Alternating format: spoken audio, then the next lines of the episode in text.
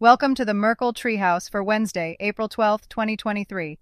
Bitcoin mining is under assault by both legacy media and entrenched politicians. As Bitcoiners, we must be ready for the fight. So listen up and let's get this thing started. Ladies and gentlemen, Horace Morris and the Merkle Treehouse Band.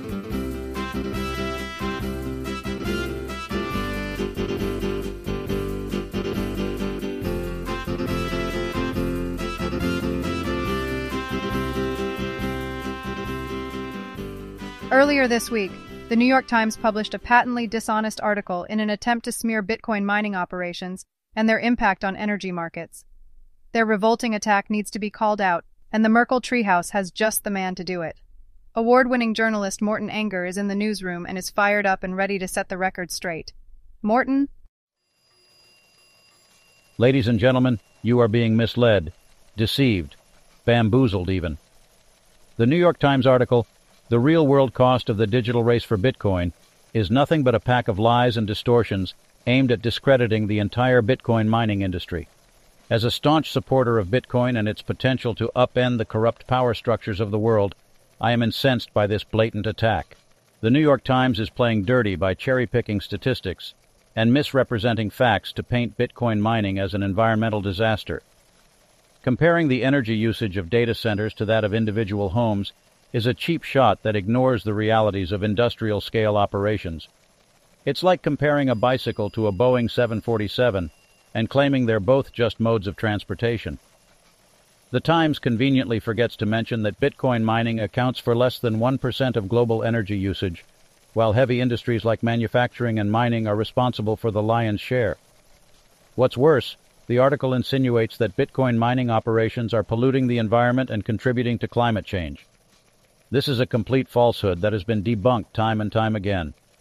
Bitcoin miners are some of the most energy efficient and environmentally conscious companies out there, constantly exploring new ways to reduce their carbon footprint and make their operations sustainable. But the most outrageous claim in the article is that Bitcoin mining companies are profiting off programs designed to prevent blackouts. This is not just false, it's defamatory.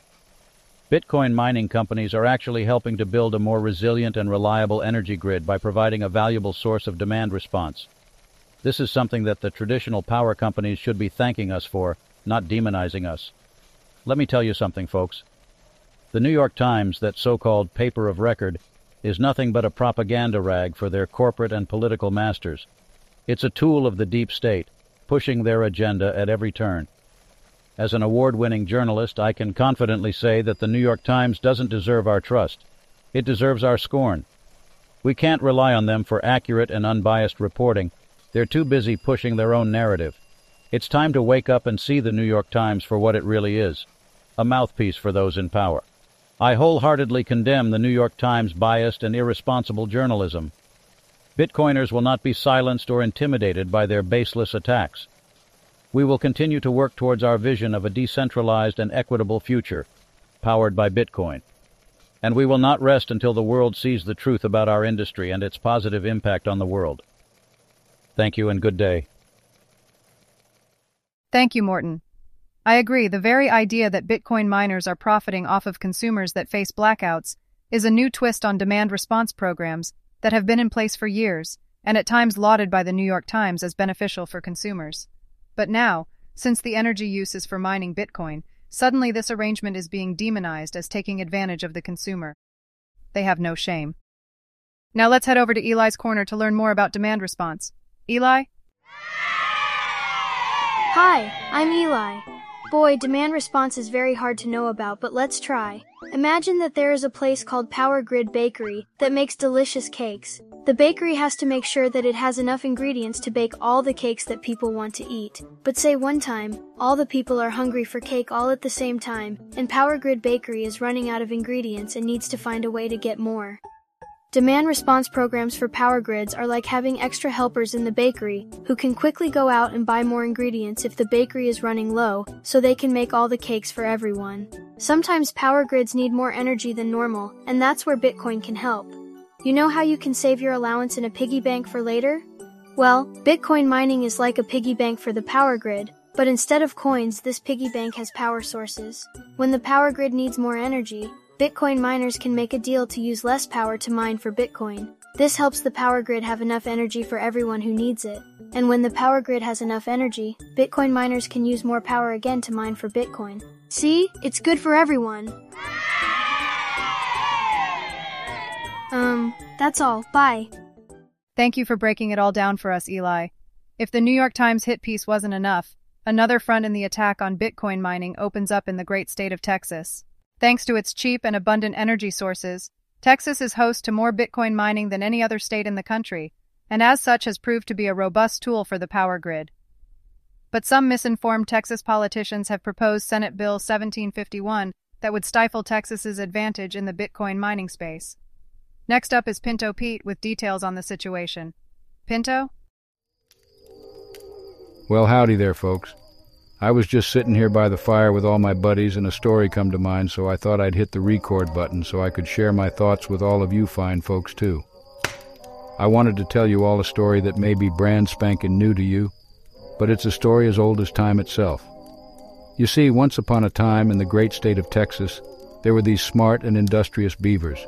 Now, these beavers, they've been working hard building up these dams on a stream, making water sources for all the critters of the woods. They worked day in and day out, chewing and gnawing and building, and finally they got some clean and refreshing water. Them beavers are fine animals. Well, all the animals of the woods were mighty grateful for these beavers and the good work they done. But then these coyotes from Austin started coming around, sniffing and sneaking and looking for something to benefit from. And wouldn't you know it, they set their eyes on them beaver dams. Now these coyotes, they're slick, and they got some fancy talk. They say they want to help regulate the water supply and keep it all fair and square. But we all know what they really wanted was to get their paws in the honey pot. Gall coyotes. Well, some of the critters fell for their smooth talking and they figured making things fair was the right thing to do. But the coyotes started over-regulating and messing with the beaver dams, making it harder and harder for them to do their work. They made it difficult for the beavers to build and maintain the dams, and before long they got fed up and decided to pack up and leave to a neighboring forest, and the dams fell into disrepair. And wouldn't you know it, the water sources that all the critters relied on dried up and disappeared too? That's one sad story, Pinto. You're right. It is a sad story, but there is a moral. What in t- t- tarnation are you talking about, P- Pinto? Well, Curly, let me tell you. I'm talking about Senate Bill 1751 out of the Texas Senate. This bill would regulate and tax virtual currency mining facilities in the ERCOT power region.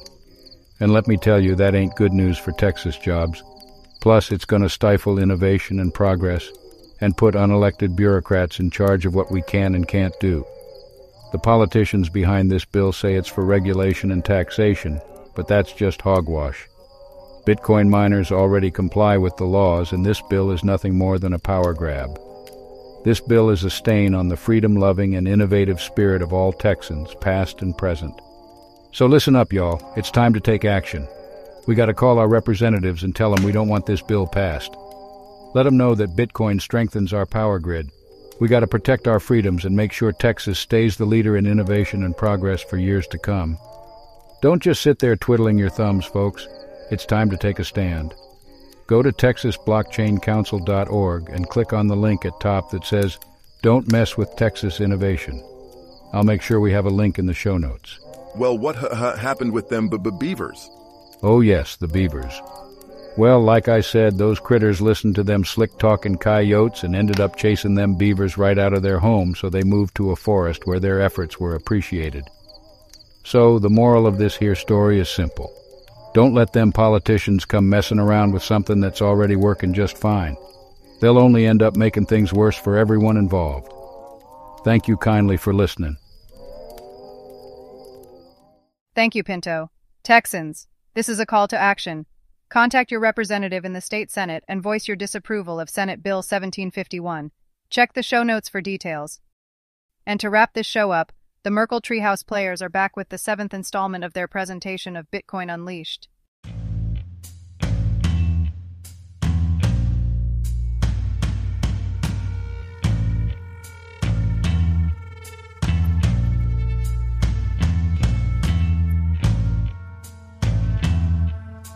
Bitcoin Unleashed.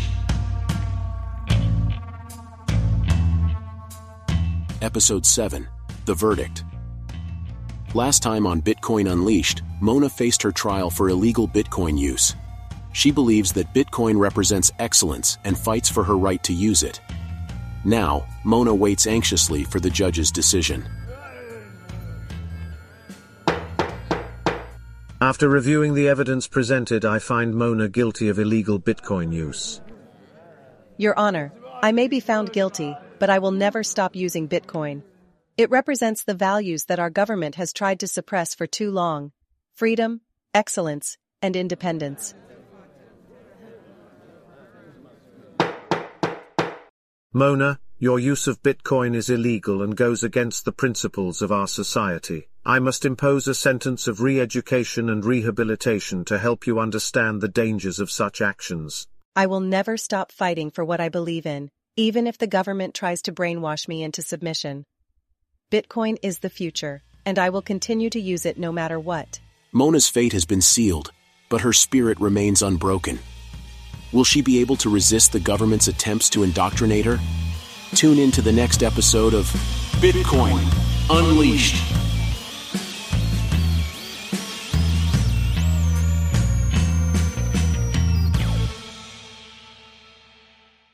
That's all for us today, folks. Don't forget to tune in on Sunday for the next installment of Bitcoin Unleashed and for an all new episode of the Merkle Treehouse. I'm Audrey Merkle, reminding you that Bitcoin is more than just a decentralized digital currency, it's also an energy revolution. What do you say, boys? Hey folks, it's Sammy Nash. Please spread the word by sharing with all your friends. Pretty please, with sugar on top.